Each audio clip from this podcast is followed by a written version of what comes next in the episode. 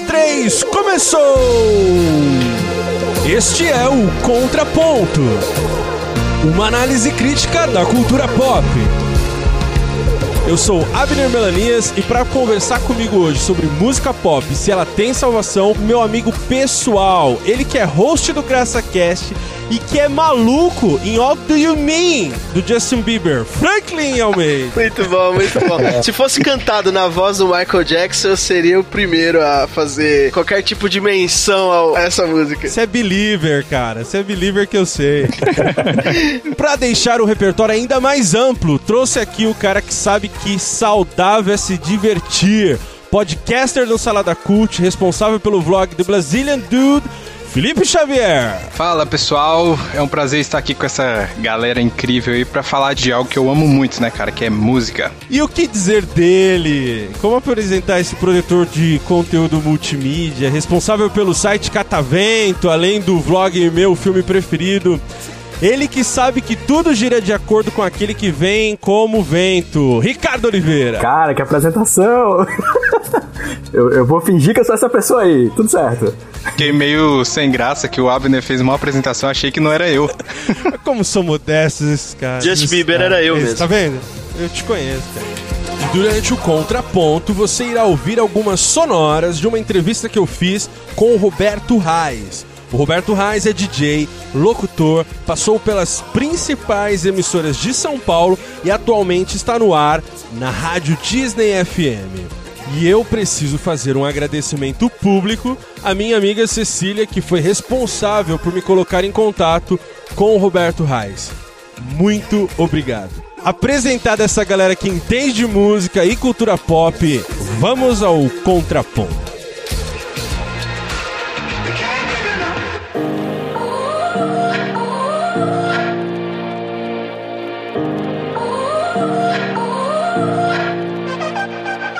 Existe um termo um tanto quanto clichê que é a tal da falência da indústria fonográfica. Mas esse é um clichê que serve para representar a última grande mudança na indústria ou mercado de discos. É importante nesse começo da nossa conversa aqui apontar que a indústria da música, no entanto, continua viva e descobre novos caminhos como o streaming, por exemplo. O mercado musical também se desdobra de várias maneiras: shows, casas de espetáculo, estudos de ensaio e gravação, é, gravação caseira, home studios, gravadoras, distribuidoras, lojas, as próprias bandas, compositores, músicos, escolas de música, imprensa musical, vlogs, podcasts. Enfim, nesse mercado tão volátil, a música pop, talvez por conta da sua generalidade ou mesmo capacidade de englobar diversos ritmos e tribos, já foi condenada à morte muitas vezes. Porém, diariamente ela produz ídolos, música e muita grana. Com tudo isso, a música pop tem salvação. O que faz uma música ser pop? O beat, as letras, o rótulo, aquele cabelo incrível do Bieber. O que que faz uma música ser pop? A minha pista é que música só é pop quando tem um, um refrão. e de preferência chiclete? Talvez não necessariamente tão chiclete quanto Justin Bieber, mas. mas eu fiquei pensando sobre isso, assim, o que é que faz uma música ser, ser pop, e eu tenho a impressão de que é essa possibilidade de todo mundo participar muito ativamente da música, cantando junto, dançando junto, e geralmente, em, termos de arranjo musical e composição, é o refrão que proporciona isso, né? Eu acho que o, o beat ajuda muito nisso, né? Por exemplo, existe muita música pop eh, trazendo aqui para o Brasil que o pessoal escuta e nem sabe do que tá falando, a letra, né, no, no caso. Mas o beat ajuda demais o pessoal gostar e quanto mais pessoas gostam, mais é compartilhada no mundo, ela se, se torna pop. Né? É, eu acho que a primeira coisa quando você vai pensar em música pop é que o pop ele vem de, de popular, né? Esse, essa parada da música pop é a música popular. Então nem sempre, nem sempre foi a, a música que hoje se tornou um estilo, mas, nem, mas em outros momentos da história, outros estilos e outros ritmos já foram música pop, né? Eu acho que cai dentro aí do que vocês falaram, que é uma, é uma música que ela tem um refrão, sei lá, que, que pega. Só que eu acho que o mais importante é que ela tem que ser uma música que é fácil para todo mundo entender. Ela é uma música. Eu não vou dizer que é uma música pobre, mas é uma música mais simples. É uma música mais que, sei lá, qualquer pessoa que ouve acaba curtindo aquilo ali. Você consegue dançar, você consegue cantar, então eu acho que é uma música mais acessível para todo mundo, diferente de outros ritmos que são um pouco mais complexos, né? Mas eu fico pensando aqui, a música do Psy tem de, de popular, né? E, e rodou o mundo todo, né? É, eu acho que assim, o, o beat dela e aquele chinês louco, né? Ali já seria um produto bem acabado, né, cara? Bem pensado, desde a produção de vídeo. Até porque se você for pegar, por exemplo, a, a música do Psy, ela não é, não é tipo. Ela não é pop por pelo estilo. Ela, aquela música é uma música eletrônica. E aí se tornou pop porque ela se popularizou no mundo inteiro, entendeu? Mas se você pegar o gênero, ela é uma música eletrônica. E nessa primeira sonora, o Roberto Reis fala pra gente o que é música pop.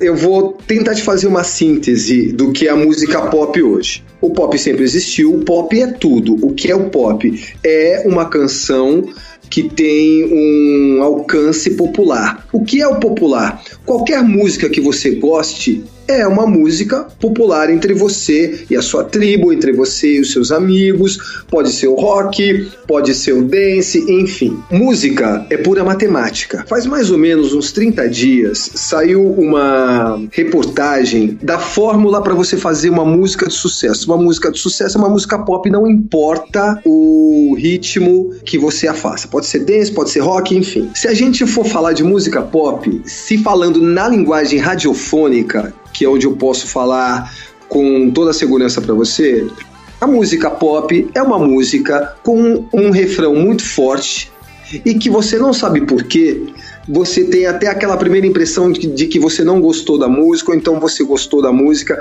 mas da segunda vez que você ouviu, ou até da primeira vez, e na metade da música pro fim, você começa a cantar música junto. Não dá para você parar para pensar, nossa, mas eu não gosto dessa música, eu já tô cantando. Por que isso acontece? Isso é pura matemática, porque nós somos movidos aos números, compasso, etc. A música pop é aquela que tem um bom refrão aquele que fica na sua cabeça. Se falando no estilo musical, no ritmo musical, todas as músicas hoje, não importando o seu ritmo, podem ser chamadas de populares. O pop vem de popular. Eu vou te dar um exemplo. Há uns 15, 20 anos, o Metallica lançou o Black Album. Isso foi nos anos 90.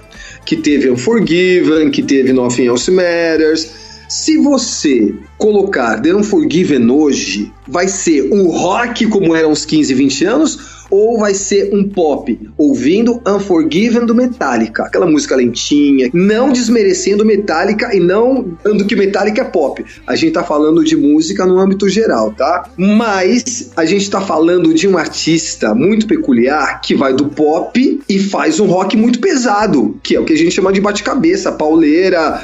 Então, o pop é o estilo musical, faz com que os seus ouvidos fiquem simpáticos a ele. Não são todas as músicas que você é simpático. E o que é o pop? O pop toca no rádio. O que é o rádio dentro da música? O rádio é o sol. Se a música não tocar no rádio, a música não existe. Não vai ser Faustão, não vai ser os programas da MTV, os clipes da MTV, mas que tem uma outra linguagem dentro da música. É o rádio. E o rádio hoje é pop a gente não pode ficar comparando é, a música de hoje com a música de 15, 20 anos. Eu acho errado uma pessoa chegar e falar assim: nossa, mas hoje em dia é, o nosso cenário musical tá muito ruim. Não. Cada geração, cada época tem os seus artistas que o representam. Alguns podem ser mais fácil assimilação, outros não. Aí, aí a gente vai voltar ao começo do nosso papo. O pop é todo estilo musical prazível aos seus ouvidos. Tem um outro elemento que é a produção para ser consumida dessa maneira, né? a música antes ela já é pensada dessa forma. Eu vi recentemente um, um documentário é, da Beyoncé. Tem uma coisa assim da escolha do repertório dela. A gente é, parece que é uma música mais fácil e tudo mais, mas é, se você pensar no nível de processamento dessa música. A, a, música, geralmente, né, ela tem várias mãos ali na composição. Então você vê uma música de três minutos com, com dois, uh, duas, uh, duas estrofes e um refrão e uma ponte. Você fala assim, mas cara, cinco pessoas para fazer uma música. É, porque tem essa ideia de você trabalhar é, mesma coisa por várias vezes em vários processos, sabe? Uma coisa meio que uh, pensada para, né? Então não tem. Uh, é como se não houvesse uma margem para alguém não gostar, é meio que pensado em tudo, assim. Uh, então tem um mercado, isso que é, eu tô citando isso porque eu fiquei impressionado, porque existe um mercado de compositores para esses grandes, esses grandes nomes que a gente ouve e que vivem para vender um single, entendeu? Uh, de repente o cara consegue vender a música que vai ser tocada um ano inteiro e aí ele fez o, o, o, a vida dele e vai montar o estúdio dele, vai. Ele, ele, nem pensa em uma carreira musical no sentido de estar no, no, no palco, coisa do tipo, mas pensa em vender uma música, entendeu? É, é, vocês é, pensam nisso, assim, de como uma música é produzida para um fim específico? Saiu no, no G1 recentemente a lista dos, dos shows dos compositores e dos artistas mais populares no Brasil, baseado é, na quantidade de vezes que o ECAD arrecadou dinheiro pelas composições deles ou pelos shows deles. Então, por exemplo, ah, quantas vezes Roberto Carlos foi tocado em barzinho, em show, em, na rádio e tudo mais? Quantas vezes que Luan Santana tocou e tudo mais. E aí é muito interessante que no meio dessa matéria, duas coisas. Primeiro, compositores específicos para o mundo do sertanejo no Brasil. Não é novidade para ninguém que os cantores sertanejos não são os que fazem as próprias músicas. Tem os caras por trás que compõem tudo aquilo. Existem alguns caras que eles são extremamente famosos por serem os melhores e os que emplacam mais hits, né? E até também os que são donos dos cantores sertanejos, né? O, se eu não estou enganado, o Sorocaba é um desses caras. Então os caras são famosos por essa capacidade de emplacar coisas, né? E essa, essa, essa habilidade, esse. É muito. Ela, ela envolve muita coisa, assim. É, envolve técnica musical, de. Estava é, é, sendo falado ainda agora sobre a música ser um pouco mais simples. É, é isso é proposital para que seja palatável para todo mundo. O tom da música seja fácil para todo mundo cantar junto, não seja difícil para uma mulher cantar, não seja difícil para um homem cantar, todo mundo consiga entrar no ritmo da batida, é uma batida fácil de dançar, é um tom fácil de cantar junto, é uma, uma temática que todo mundo se identifica, que é mais universal. Eu vi o Wesley Safadão falando sobre isso também, que ele faz músicas que fazem com que Tipo assim, ah, eu ia fazer a música desse jeito, mas quando eu percebi que se eu falar desse jeito vai ser muito mais universal, todo mundo vai se identificar muito mais, aí ele emplaca o 1% safadão lá dele, né? Uou.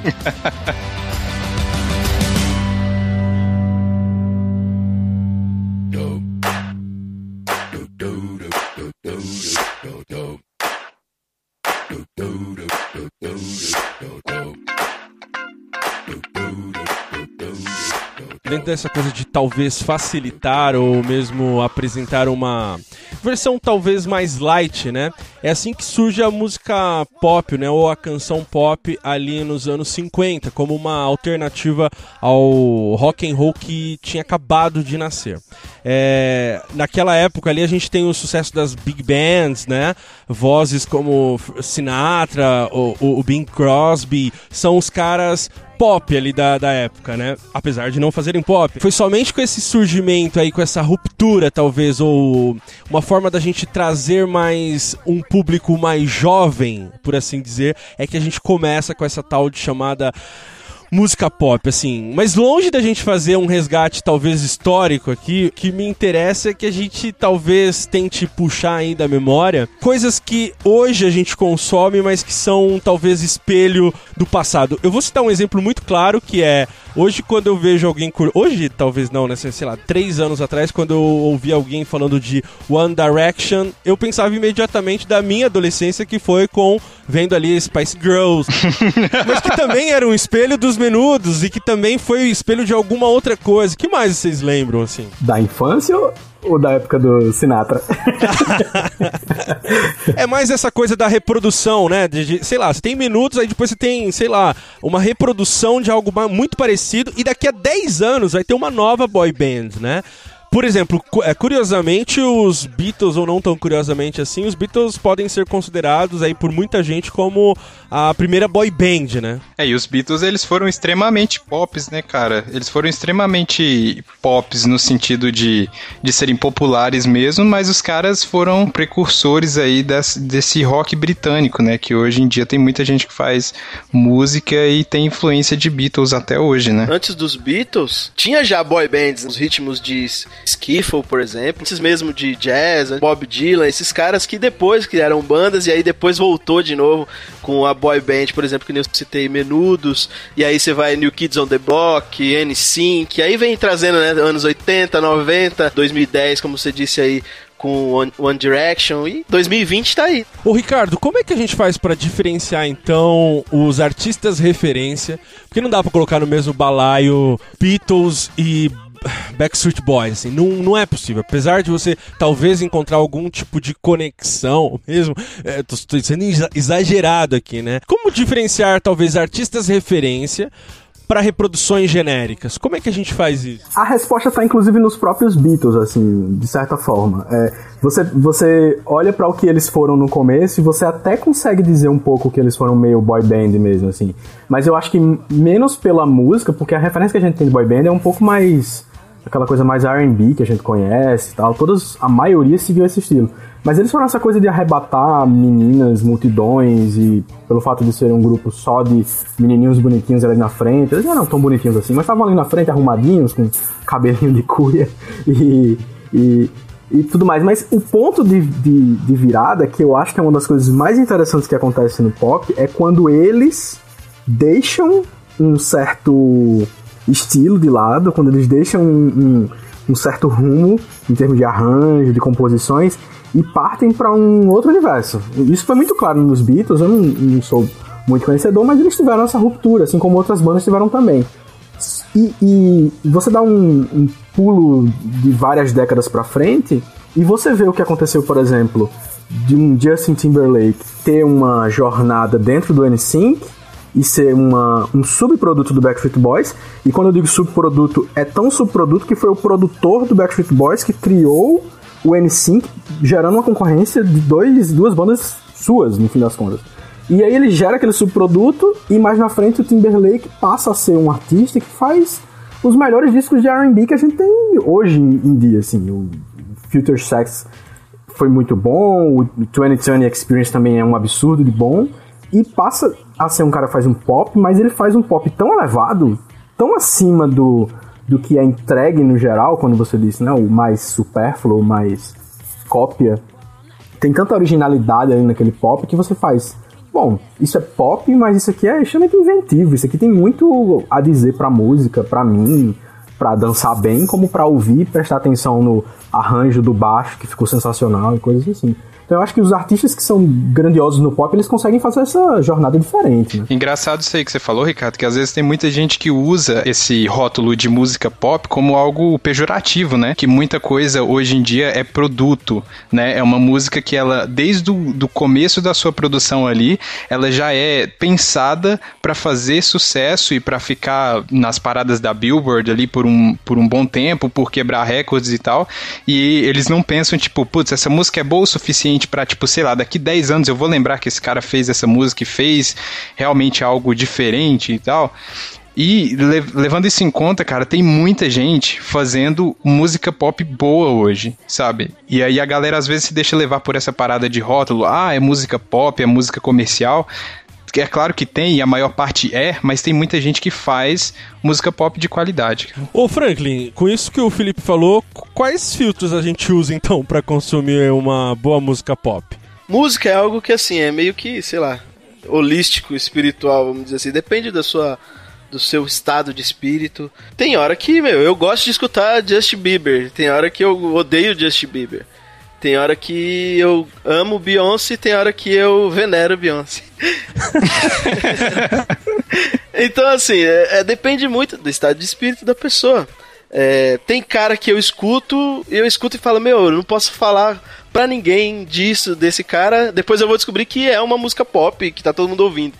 Né? E tem cara que a gente ouve muito e, e, de repente a gente não gosta e fala assim: ah, putz, eu não quero ouvir mais. E toca aqui toda hora na rádio, toca no carro que tá passando na rua, toca no shopping, toca em tudo quanto é lugar, você é obrigado a escutar, né? O Roberto Reis fala pra gente agora sobre Beatles, subdivisões de gêneros musicais e também sobre funk. Cada artista representa o seu tempo dentro da música. Os Beatles, eles foram os primeiros. Se eu não me engano, eu acho que veio uma boy band antes, que era o Bill Haley e os Comets. Tem, o, tem os Jacksons 5, que poderia ser uma boy band, por quê? Então, cada artista, ele representa a época em que ele surgiu. Os Beatles foram dentro do rock and roll porque o rock é uma linguagem universal e é um dos estilos musicais mais antigos que existem. Depois surgiram os outros estilos musicais, dentro do rock, dentro do pop, aí veio dance, dance. O dance veio da onde? Veio, veio do funk dos anos 70, que depois teve uma batida mais acelerada, que é, que é a disco, né? Ou seja, veio disco, ou seja, a disco music, né, nos anos 70, depois veio o New Wave nos anos 80, aí veio a Dance Music com uma batida mais forte, mais acelerada nos anos 90, que continua até hoje. Aí todas têm as suas vertentes, né? O rock tem a sua vertente, tem o psicodélico, tem o rock pop, tem o heavy metal, o dance music tem a disco music, depois vem o new wave, depois vem o psy, depois vem o trance, depois vem o Electro Music Folk Birds France, que os caras adoram dar nome para cada estilo de música, mas tudo é dance, cara. Todo, tudo faz com que a pessoa se mexa ou então goste. Não dá pra, não dá pra imaginar um mundo sem música, né? Não dá para imaginar, cara, é impossível. Então, cada formato, ele se repete dentro da época em que a gente vive. O funk veio da onde? O funk veio do Claudinho e Bochecha, veio do bonde do Tigrão, que depois virou isso aí que a gente vê. Eu me recuso a tocar funk proibidão. Eu sou DJ. Eu não toco, cara. Eu não toco. Eu, eu já saí de casas noturnas porque o cara veio chegar e falar para mim: Olha, você precisa tocar funk. Eu falei: Eu não vou tocar proibidão. Ah, então a gente, então a gente vai ter que ver. Eu não vou. É um preconceito que eu tenho porque não te acrescentem absolutamente nada, muito pelo contrário. Então tem o proibidão, que fala-se de é, que é muito machista, denigre a imagem da mulher e vice-versa às vezes, mas hoje nós temos muito mais artistas homens dentro do funk do que do que mulheres e eu sou contra isso. A música não é feita para atacar ou para denegrir absolutamente nenhum tipo de ser vivo. Então eu me recuso a ficar falando de sexo explícito, assim, dessas coisas que, que, que não são necessárias serem faladas dessa maneira grosseira.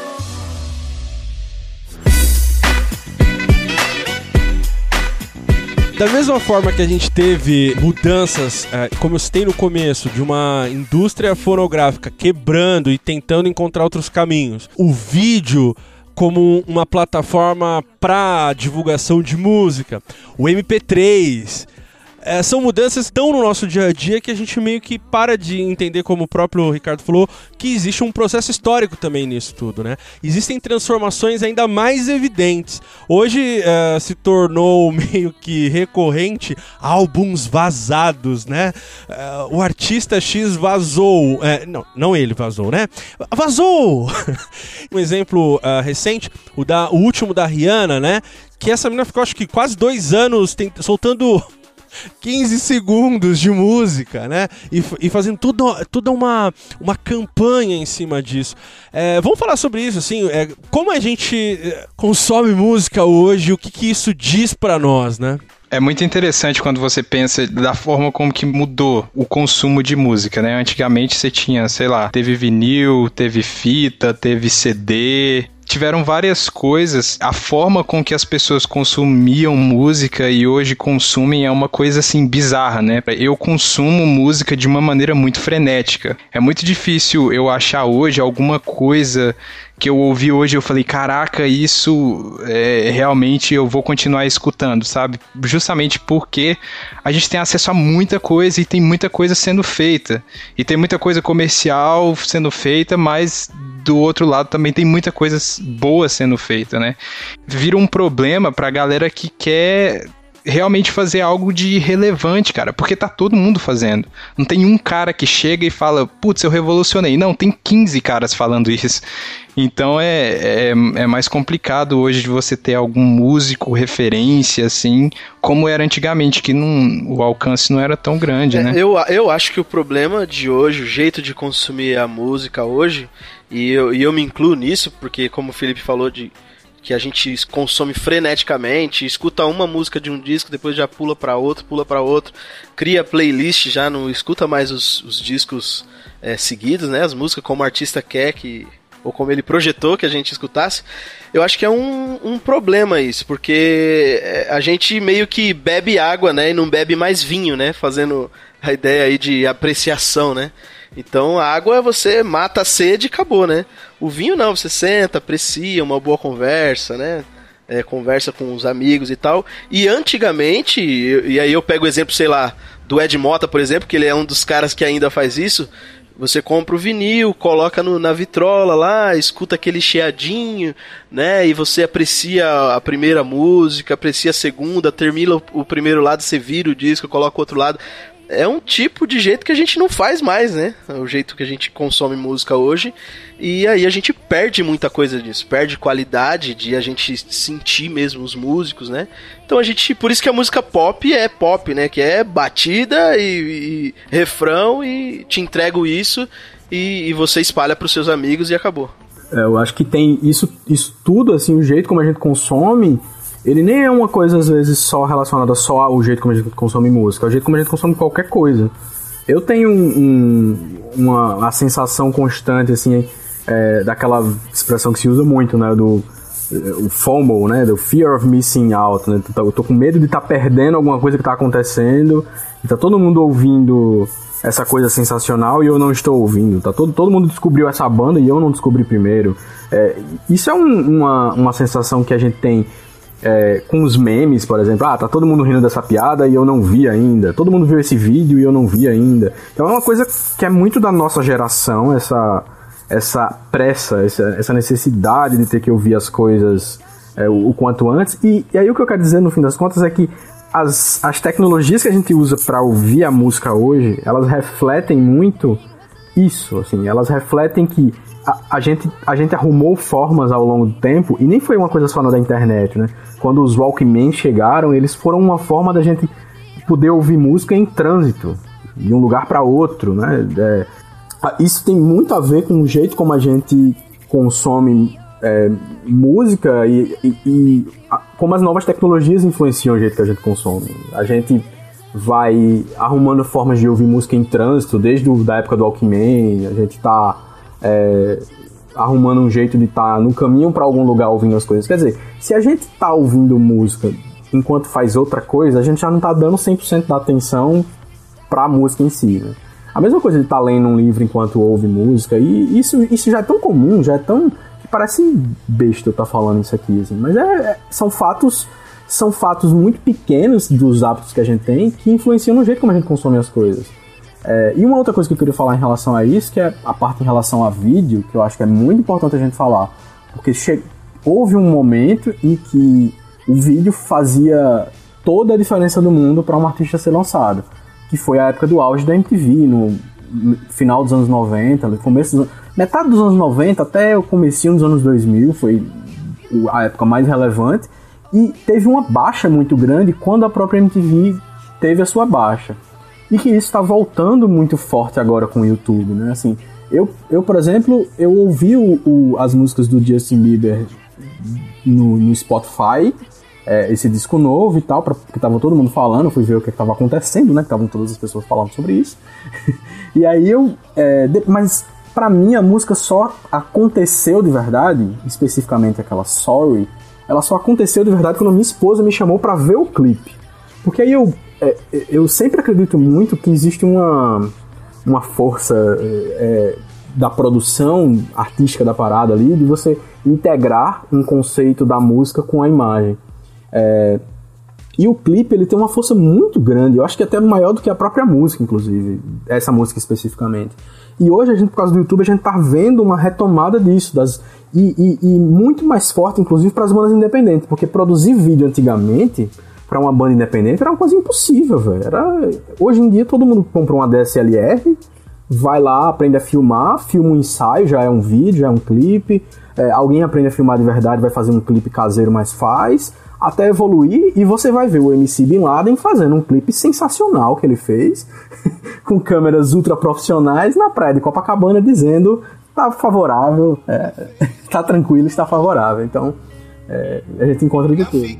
O Roberto Reis fala agora sobre a importância do vinil, iTunes e sobre o consumo de música em ambientes específicos. Se a gente for falar do vinil, tecnicamente falando, quando você ouve uma música em vinil, ela tem uma qualidade sonora infinitamente melhor do que você ouvir em MP3 ou em Wave.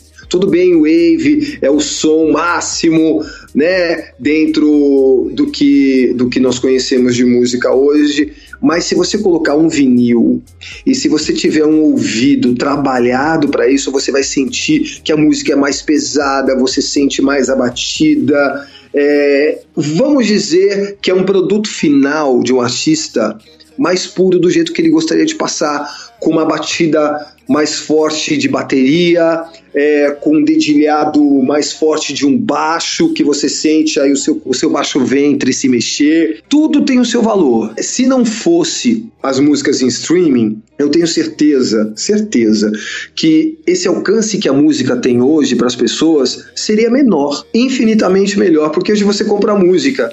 Até o surgimento do iTunes, você tinha que comprar um CD de um artista. Ou seja, você é, adorou uma música ou duas no máximo de 12, 13 que o artista grava, mas você comprou o CD por causa de uma ou duas ou três músicas no máximo. As outras nove você deixa lá o CD. Então você pode comprar só a música que você quer e não o CD inteiro. Então você faz a sua seleção musical. A partir daí, as pessoas tiveram mais liberdade para ouvir o que querem. O que foi que isso acarretou? Uma mudança no comportamento musical das pessoas. Vou te dar um exemplo prático. Há 15, 20 anos, você ia numa casa noturna, eram casas noturnas que só tocavam trance, eram casas noturnas que só tocavam rock, eram casas noturnas que só tocavam é, pop, é, você tinha um movimento dark de casas noturnas que só tocavam é, música dos anos 80, como The Cure, Depeche Mode, blá blá blá, ou seja, eram as tribos. A partir do momento em que você é, pôde fazer o seu bolo, ou seja, você pegou cada ingrediente que você foi experimentando, a coisa se tornou plural.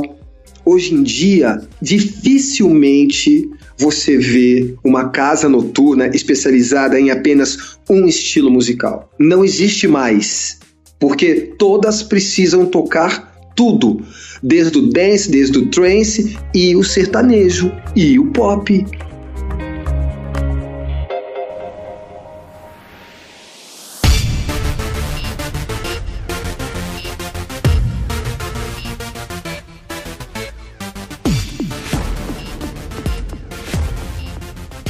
Galera, eu acho que é o momento da gente introduzir talvez uma problemática aqui. A gente citou de forma geral, mas o artista de hoje ele produz o seu disco, assim, ele tá mais à frente das decisões que antigamente ficavam muito ah, na mão de, de uma gravadora, de um produtor.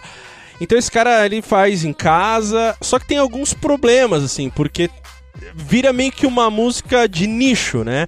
Ou música de um alcance uh, em nível nacional. Por exemplo, com Calypso, que a gente só foi ouvir depois que eles eram. Uh, estourados assim naquela cena do Tecnobreg e tudo mais.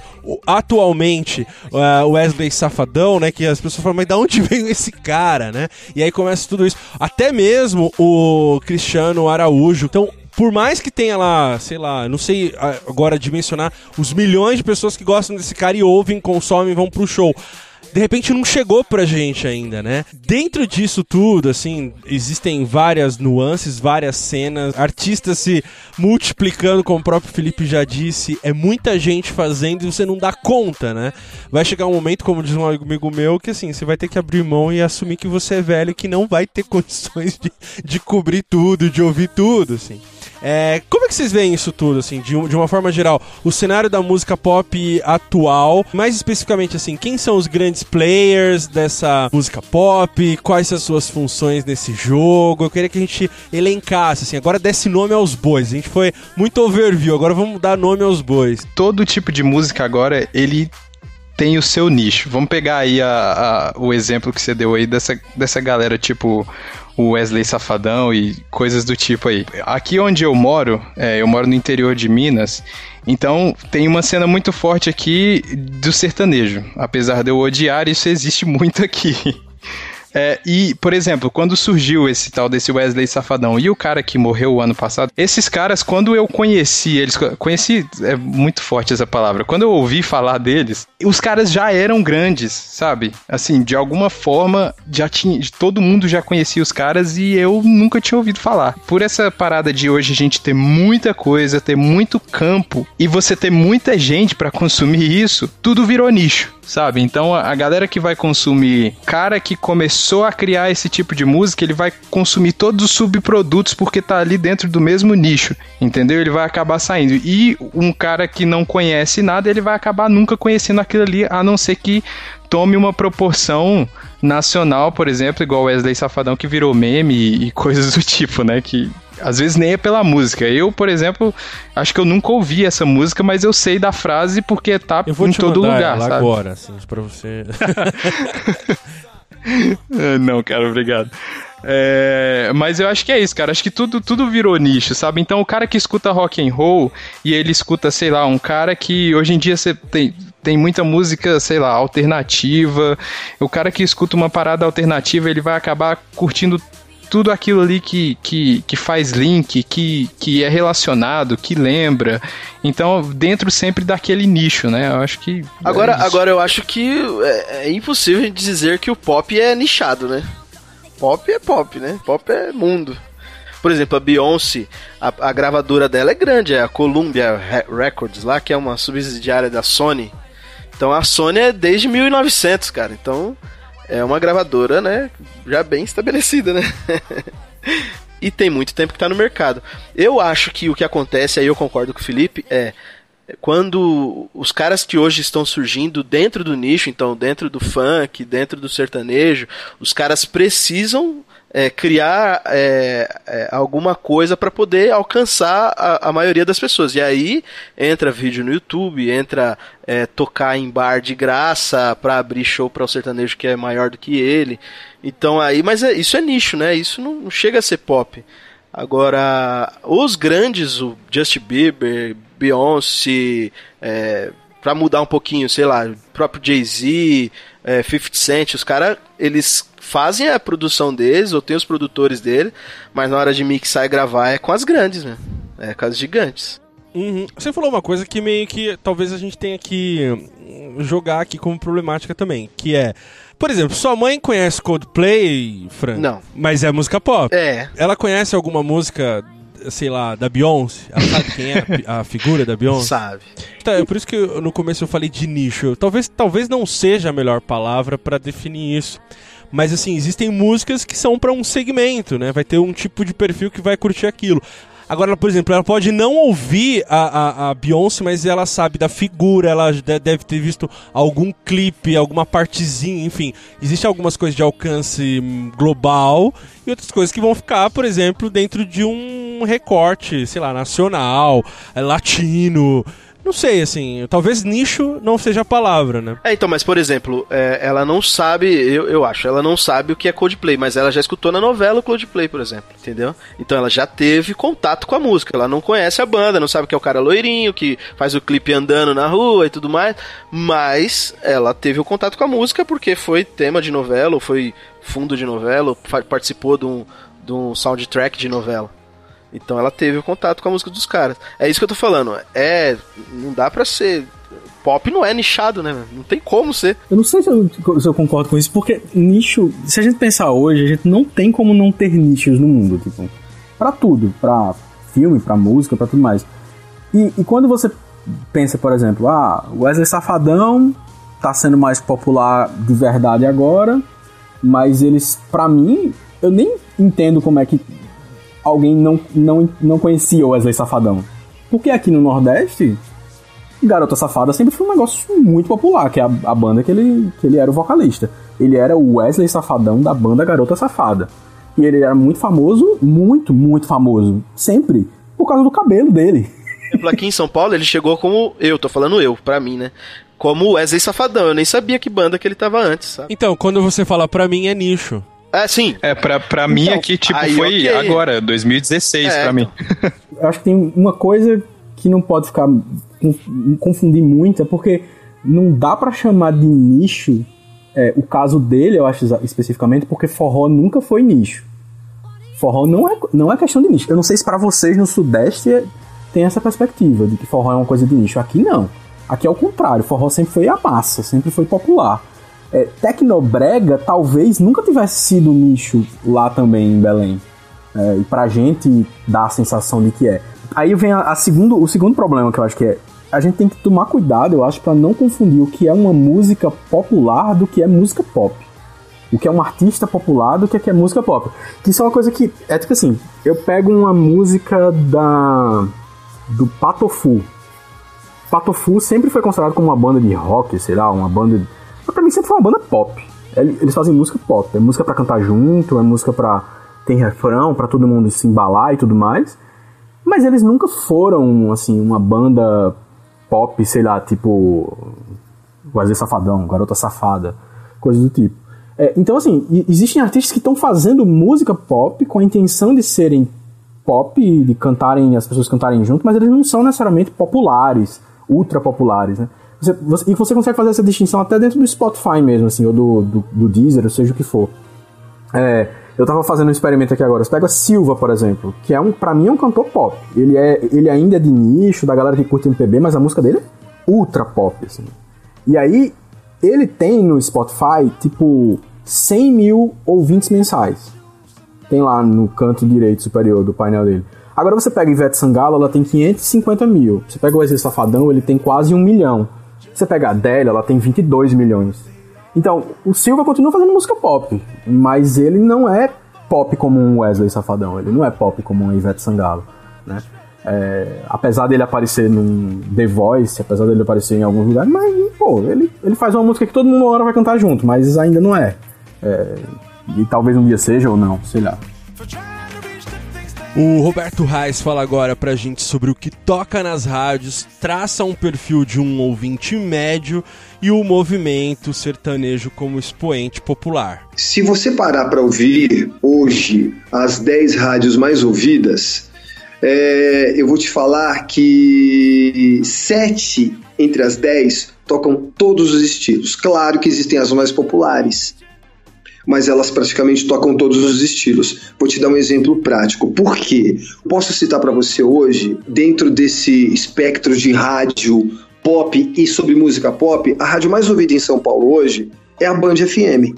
A Band FM toca sertanejo, a Band FM toca pagode, a Band FM toca música nacional, a Band FM toca música internacional e aos sábados à noite tem um programa de dance music. A mesma coisa acontece com a Rádio Disney onde eu trabalho. Aí a segunda rádio mais ouvida hoje é o sertanejo, porque o sertanejo conseguiu o espaço dele por ser e por ter artistas extremamente competentes para fazer aquele tipo de música. Não é se a música é boa ou não, não é isso. Mas eles têm uma visão infinitamente mais profissional do que, por exemplo, as pessoas que fazem pagode. Será que tem mais nichos?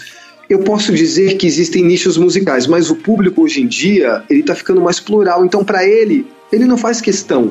Ele quer ouvir tudo hoje, porque é mais legal ouvir tudo. Por que, que você vai ouvir só um estilo de música se existem outros também que são legais? E isso se deve à internet, pulverização de, da música através da internet, que faz com que você tenha uma escolha para você ouvir o que você quiser na hora que você quiser. E aí você experimenta um estilo musical, você experimenta um outro estilo musical. Eu não gostava de sertanejo. Hoje eu gosto.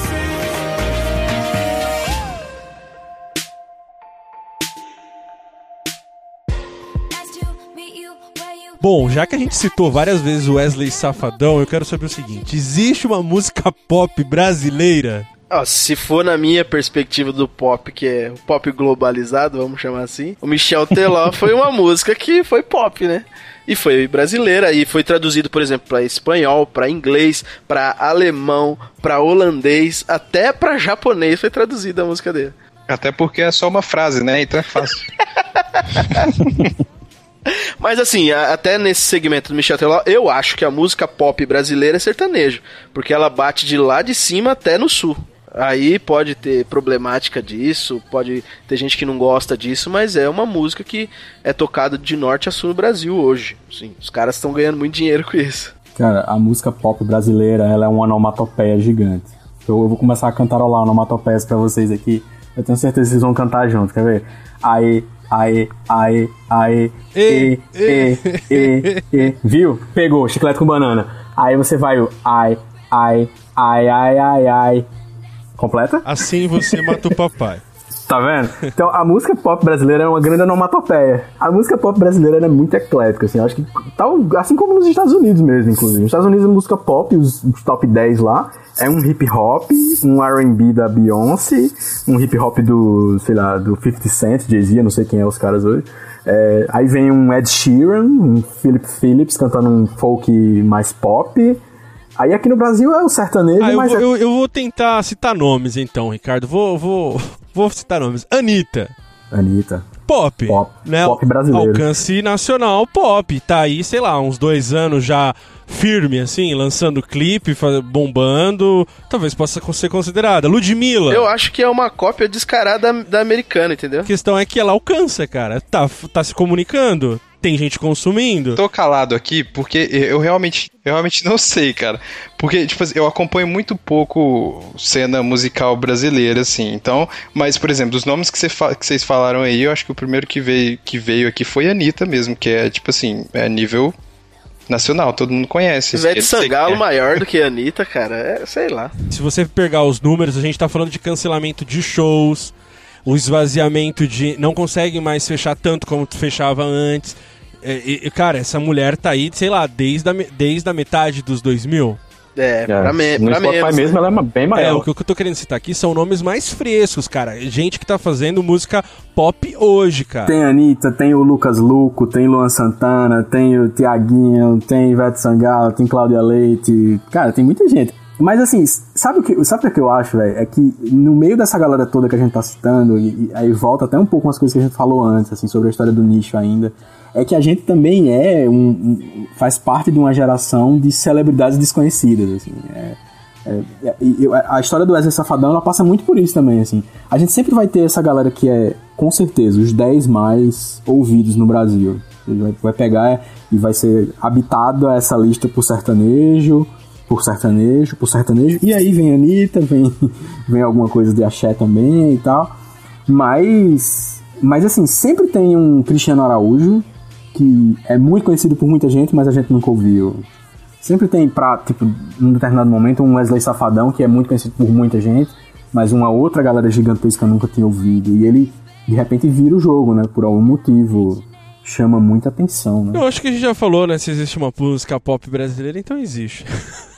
encabeçada aí por, por, esses nomes. Não, não precisa ter qualidade, mas existe. Né? Pois é, aí seria um outro passo, né, cara? Julgar é, os níveis de qualidade, mas enfim. E o Roberto Reis também fala sobre a existência ou não de uma música pop genuinamente brasileira. O que eu posso falar para você é que existe o pop de qualidade e aquele pop que não é tão que não é tão legal, que não é tão apurado musicalmente falando, entendeu? A música popular brasileira, os novos artistas, eles são pops. Total, olha, é, eu vou te dar um exemplo. Tem a Thier, eu gosto muito da Thier.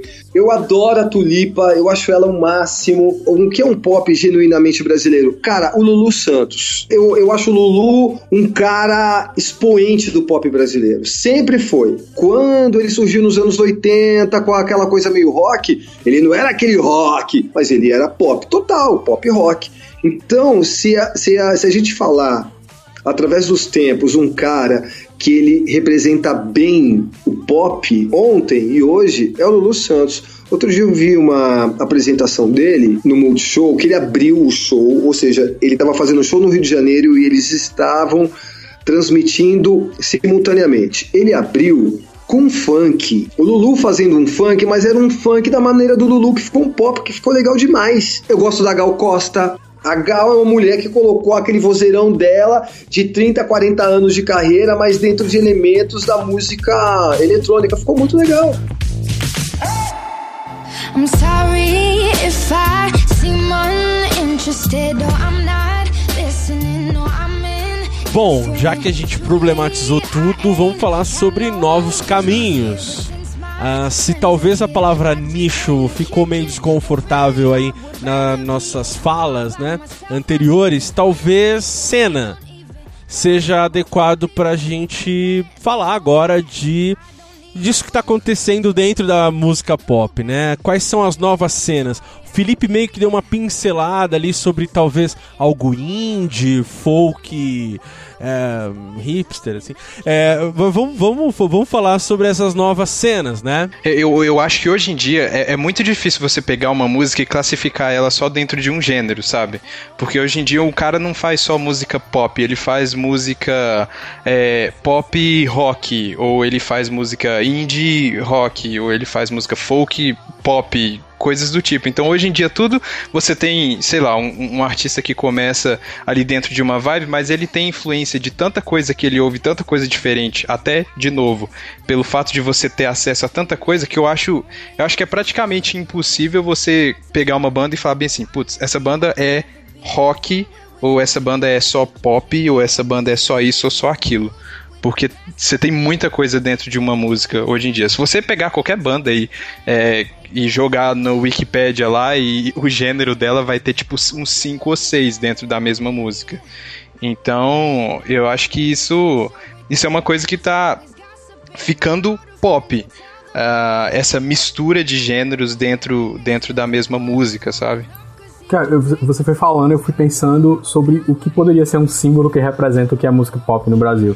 E eu acho que um exemplo muito claro que representa todo o lado eclético do que é uma música pop no Brasil é o The Voice. Um The Voice ou um Superstar. Os dois programas transformando em um só. Porque você pega o, o, esses programas e, e você vê que é um, um, filtro do que é do que funciona em termos de popularidade mesmo. Você pega uma banda de rock e ela tá tocando ali, se, se ela fizer sucesso e ganhar votos ali, é porque ela está sendo pop. Ela tá fazendo música pop que tá conseguindo ser digerida com mais facilidade, todo mundo cantando junto, todo mundo no refrão, é, gostando da batida e tudo mais. Você pega um forró que toca lá dentro num programa como aquele, é um forró que tá sendo nesse mesmo ritmo. Um RB, um rap, seja o que for.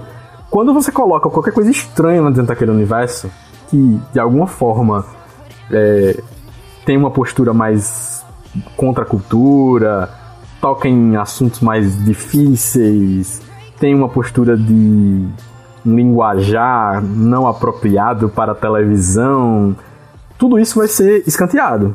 Talvez nem chegue na seletiva do programa. Então fica muito evidente o, o, que é que é, o, o que é que o brasileiro aceita como música pop num programa como esse, ainda mais considerando que ele é por votação, né, e tudo mais. É, a gente, a gente, e a gente vê ali bem pincelado, né? Porque o programa tenta fazer esse universo. E eu, eu não estou dizendo necessariamente isso como isso é uma coisa boa, né? Mas eu estou dizendo como um, um, um, marco do que é o movimento no Brasil hoje, as, as diferentes cenas, né? Assim, como elas são apresentadas, como elas, qual é o diálogo entre elas e, a, e os tradicionais, né? Que são os, como é que chama? Os técnicos ali, né? O que é que um, um cara que está fazendo um som mais pop dialoga com o Lulu Santos, o outro que está fazendo um som mais soul dialoga com Carlinhos Brown e assim por diante. Então as coisas ficam se cruzando e a gente vai descobrindo essas cenas aos, aos poucos, assim. Mas eu não tenho a menor dúvida de que tem banda dizendo que é banda de rock e ela tá usando rock como arranjo, mas ela tá fazendo música pop. O Scalene, por exemplo, que foi uma banda que fez sucesso aí no, nos últimos meses, eu não sei se ganhou, finalista no programa lá, o que foi? Não, não, eles não, é, eles não ganharam, não, eles chegaram no final. Finalistas lá, né? Ah, um rock, o cara tem uma cara do vocalista do Queens of the Stone Age, bicho.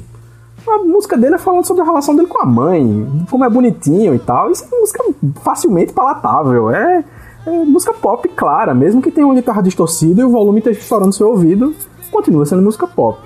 É, tá, tá, é muito claro isso, assim, para essas cenas que são que estão buscando seu estrelato, né? Estão buscando sua evidência no, no, cenário geral e não necessariamente só. Agora, agora sabe o que é estranho, Abner e amigos? É a gente ficar praticamente o programa inteiro falando de música pop e não falar de MPB, né? MPB é música popular brasileira. Ah, essa, essa, é a maior fraude da história do Brasil. Só que. é, porque a, a, música popular brasileira é uma parada muito nichada, né? Mas aí eu quero citar nomes aí, já para ajudar a MPB a ser repaginada, vamos dizer assim. Eu acho que, é, por exemplo, Marcelo Genesi, Tulipa Ruiz, eu acho que são nomes aí legal. Silva, por exemplo, é legal também, já é um pouquinho diferente, né? É, e aí, falando de nicho ou de caras que são pop dentro do nicho, eu acho que, pô, MC da Criolo é sensacional, né, Abner? A gente ama os caras, né? Ah, tem outros caras, tem o Guri também, que, que é um pouquinho de folk, vocês citaram de folk aí, que não é muito conhecido, mas que na cena, no nicho ali do folk aí, underground brasileiro, ele é um cara bem conceituado. Na cola, então, do que o Franklin tava dizendo aí, vamos, sei lá, indicar, então, pelo menos dois é, novos, entre aspas, artistas ou movimentos musicais aí que estão sofrendo algum tipo de hype na atualidade, assim, 2016. O Genesi e Tulipa Ruiz, por exemplo, eles são artistas é, de MPB e de nicho mesmo, eu, eu acho, assim. Não é todo mundo que, que, que gosta, não, assim. Eu mostro Tulipa Ruiz para alguns amigos e eles gostam de duas, três faixas e depois, ah, essa menina tá gritando muito. É, e, é a mesma coisa, tá, tá muito triste esse disco agora, troca aí e tal. É, eles têm uma. Só que para mim, quando eu coloco eles do lado de, sei lá, Rômulo Frois, que é um, um outro cara de São Paulo que tem discos bem mais experimentais em relação ao MPB, ele vai brincar com samba, vai brincar com, com bossa nova, com é, com vários ritmos bem tradicionais brasileiros, mas ele tá longe de ser pop. Mas Tulipa, para mim, Genesis, Silva é tudo pop, velho. Só que não pop ruim. É pop bom, é pop que eu indico, é pop que eu jogo facilmente nas indicações aqui, assim. Mas eu acho que eles são, eles, eles são o mais pop dessa MPB é, do, do, da galera de São Paulo ali que tá fazendo é, discos experimentando coisas novas e tal. Mas a minha recomendação, eu, eu diria Banda do Mar, assim. É uma banda pop para dançar, para cantar junto o refrão, pra, sabe, embalar e... É, boas festas, inclusive, embalar bons shows. Eu não sei nem se o show deles é bom, os vídeos que eu vi eu achei meio meh. Mas toca na festa eu acho massa. E é uma banda pop, é uma banda pop de MPP, pop, com pegadinhas de rock ali, meio Rita Lee, meio meio mutantes e que recomendo deveras. Ah, já, já, inclusive eu pensei um pouco, tem coisa brasileira boa sendo feita.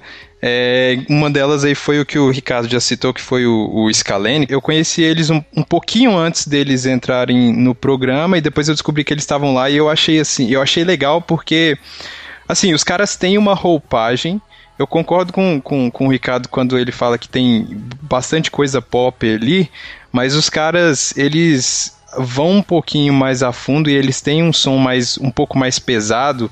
E se você olhar o CD ali, ele não fala, ele não fala só de relacionamento e tal, mas eles têm, eles tocam em algumas outras coisas, sabe? Principalmente no, no CD mais novo deles, que, que chama Ether, que é do, do ano passado. É um CD assim fantástico, tem umas melodias assim incríveis, tem algumas coisas que eu não acho que sejam pop, sabe? Não é uma coisa que a galera vai escutar e vai ficar cantando aquele refrão, até porque não é muito fácil, não tem uma melodia muito. É, aquela parada fácil ali de assimilação e tal. E tem uma. Tem o Super Combo também, que eu acho que está começando a ficar um pouquinho mais popular, que eles têm uma pegada meio é, indie rock e, e acaba ficando um pouco pop também. E ali eles falam bastante de, de relacionamento, de, assim, da vida, né? De família e tal, e de bastante coisa. Então acho que são duas bandas aí que eles estão começando a ficar um pouquinho, um pouquinho populares agora, mas ainda assim eles têm, eles são um pouco nichados, né? É, porque não é todo mundo que escuta, por exemplo, o Super Combo e fala, putz, que música legal. Até porque eles têm uma vibe indie e tem umas músicas que são um pouco mais deprê e tal. Então, é, é uma coisa ainda meio de nicho que eu acredito que, sei lá, daqui a alguns anos eles podem se tornar alguma coisa mais pop, assim, sabe? Eu queria citar dois aqui, né? Um é que é bem de nichado, mas tá no hype, ou algum tempinho, é, um ano, um ano e pouco que tá no hype, que é o Teatro Mágico, né? Teatro Mágico era bem nichado aí os Putz, caras... mu muito bom também, muito é, bom. É, muito bom. Os caras mudaram meio o estilo deles no último disco aí, mas tá no hype aí, né? Então acho que tem muito a ver com isso que você falou, Abner. E como a gente tá num podcast dentro de, de crente, né? Do Bibotalk e tudo mais, tem uma galera que eu tava escutando e eu não. Eu tava escutando assim e pensei que não era do gospel, vai, vamos dizer assim. Mas chama Preto no Branco. Não sei se vocês já ouviram. Que, que tem participação do Eli Soares. Eli Soares, pra quem não conhece, é o. O pessoal fala que é a cópia do Thales. Mas é uma cópia melhorada, viu, cara? Pelo menos ele canta, em vez de ficar falando. Mas assim, se tem um artista que eu gosto muito, que eu acho que ele vai continuar funcionando muito bem como artista pop, mas uma, um pop de qualidade e que diz muita coisa e que tem arranjos sensacionais, é o John Mayer. Assim, não é novidade, todo mundo já conhece, já é um cara que tem uma jornada de mais de 10 anos lançando discos e desde o Continuum ele foi um cara que estourou pesado. Mas eu tenho a impressão de que ele vai continuar sempre lançando música música boa, música de fácil audição, sem, sem perder a qualidade dos arranjos que ele consegue extrair ali, do solo de guitarra que ele domina extremamente bem. Galera, eu também vou citar aqui, eu quero falar de dois gringos e um brazuca. Que eu acho né, que vai acontecer alguma coisa. Uma mina chamada Alessia Cara, ela vem aí de. Foi meio que descoberta pelo que ela postava no YouTube, assim, e, e, meio que tem algum tipo de hype em cima dela. Talvez ela aconteça esse ano, que eu acho que é legal ficar, ficar de olho, assim. E um outro cara chamado Banners. Parece o nome de banda, mas é um cantor britânico muito bom, assim, cara. É um, é, tem umas coisas bem bacanas dele para ouvir. E Brazuca tem o pessoal, uma banda chamada Dônica. E se você quiser ouvir uma música deles para ver se de repente pega, é o Praga. Dá uma olhada nesses caras aí do Dônica. E é claro que eu perguntei pro Roberto Reis sobre o cenário pop atual. Não há como, quando se fala de música, não se falar dos americanos. Os caras estão à frente muitos anos. É claro que o brasileiro também tá, e cada um representa a sua cultura. Nós somos uma cultura dominada.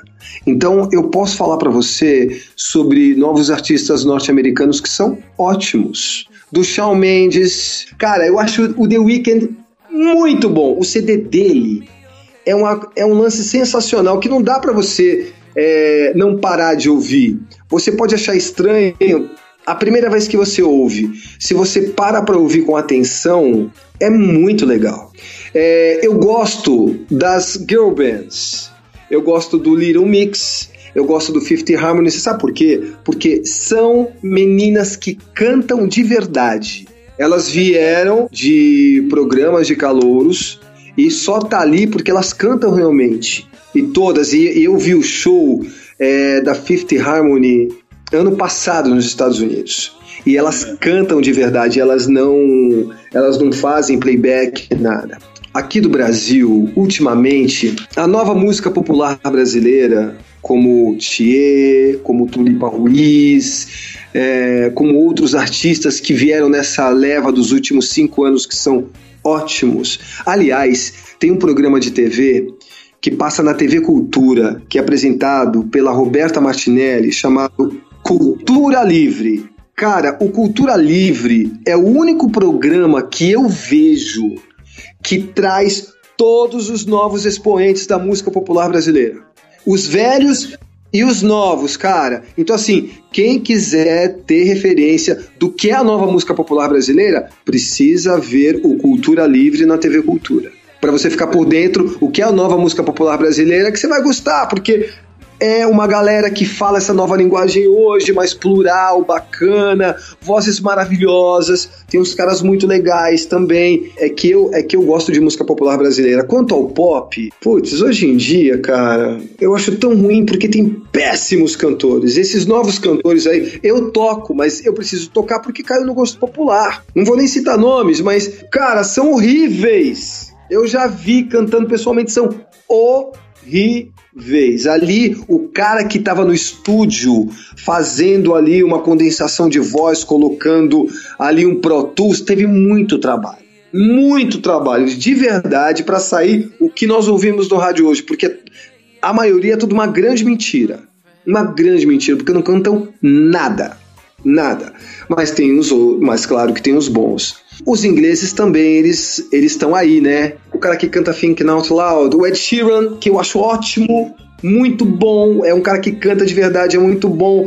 Eu gosto da Taylor Swift. Eu acho ela ótima, porque ela canta de verdade. E assim, é, o bom artista, ele tem que saber tocar um instrumento também, tá? Tem alguns que são ótimos, mas não. Mas, por exemplo, se eu falar da Taylor para você, meu, a Taylor toca piano, ela toca baixo, ela toca violão e ela canta demais. E compõe também, e compõe para outros artistas, enfim. É isso. Bom, então chegamos ao fim aqui de uma análise dessa música pop. É, que talvez peça um volume 2 aí mais pra frente. Então eu só quero agradecer aqui ao Franklin por ter se disponibilizado a vir aqui. Franklin, amigão, valeu, cara. É nóis, amigão. Tamo junto e você sabe que sempre que você precisar pra, pra gravar até um, um sketch, eu tô junto. Muito bem. Felipe Xavier, muito obrigado, cara, por você ter estado aqui com a gente no Contraponto. Obrigado você, Abner, obrigado galera aí que participou com a gente. Foi um prazer. Eu, igual o Franklin aí, qualquer hora que precisar, muito tamo bem, aí. Muito bem. E Ricardo, muito obrigado, cara, por você estar aqui. Eu acho que a galera tem que ver o conteúdo que você produz no Catavento. Muito obrigado, cara, por você ter vindo aqui conversar com a gente sobre música pop. Eu que agradeço, senhor. Muito obrigado. Eu fico, fico o convite pra galera, e especificamente quem tá ouvindo o podcast, vai no catavento.me e clica no, na categoria música. Que aí a gente tem umas tagzinhas lá, tipo conheça, por exemplo, que a gente tá indicando artista novo direto, assim. A maior parte deles, obviamente, são a galera que tá num circuito cristão, ou pelo menos de confissão cristã. É, tem muita coisa legal. Porque tem muita coisa legal mesmo acontecendo. Aqui no Brasil, acho que ainda tá precisando melhorar o ritmo, mas tem muita coisa boa acontecendo aqui, lá fora também, então vale a pena dar uma checada lá. Muito bem. E você que nos ouviu até aqui, apresente seus pontos ou até mesmo seu contraponto nos comentários desse podcast ou envie pra gente um e-mail no contraponto@bibotalk.com. O Contraponto volta daqui a 15 dias. Até lá! Tchau! Falou, valeu, valeu, falou. Falou!